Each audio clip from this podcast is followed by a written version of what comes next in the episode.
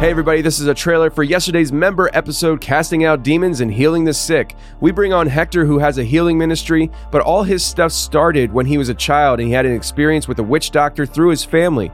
He's experienced demonic possessions, he spent time casting out demons in his ministry. He's a very interesting person to talk to, great conversation, and I just want to let everybody know before the interview started, Hector did spend time praying for me and Jack and healing, and Jack's shoulder, which was injured, was healed right in my studio. I text Jack to let him know this interview is going to be airing because we recorded it about nine months ago, and Jack said his shoulder is actually 100% fine still, and it had been bothering him for years before that. So, very interesting stuff. If you want to become a member and hear this episode, go to theconfessionalspodcast.com, hit the join button, and become a member today. And with that said, let's get to the trailer. I just want to let the audience know uh, that something happened here with you, Hector, before we even started the interview.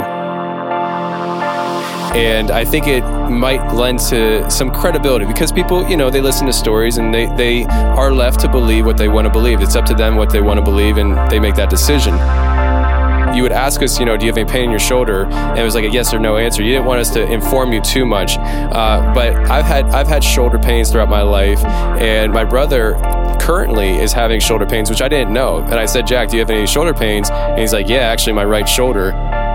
And so uh, Hector actually prayed for us over the phone before we even started the show.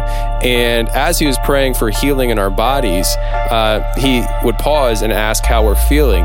And Jack actually felt a tingling in his shoulder and then a warmth. And the pain that he had in his shoulder left his body. And Jack is the kind of guy that he doesn't really play games a whole lot, and he he doesn't. When it comes to this stuff, he believes that this stuff happens, but uh, he doesn't. He's not a faker, and he doesn't mock things because of our grandfather and our grandfather's ministry that he had before he had passed. Uh, we we take this stuff very serious, and you should Hector, if you could have saw Jack's face, like his eyes were big and he had this like goofy grin on his face, like I can't believe what's going on right now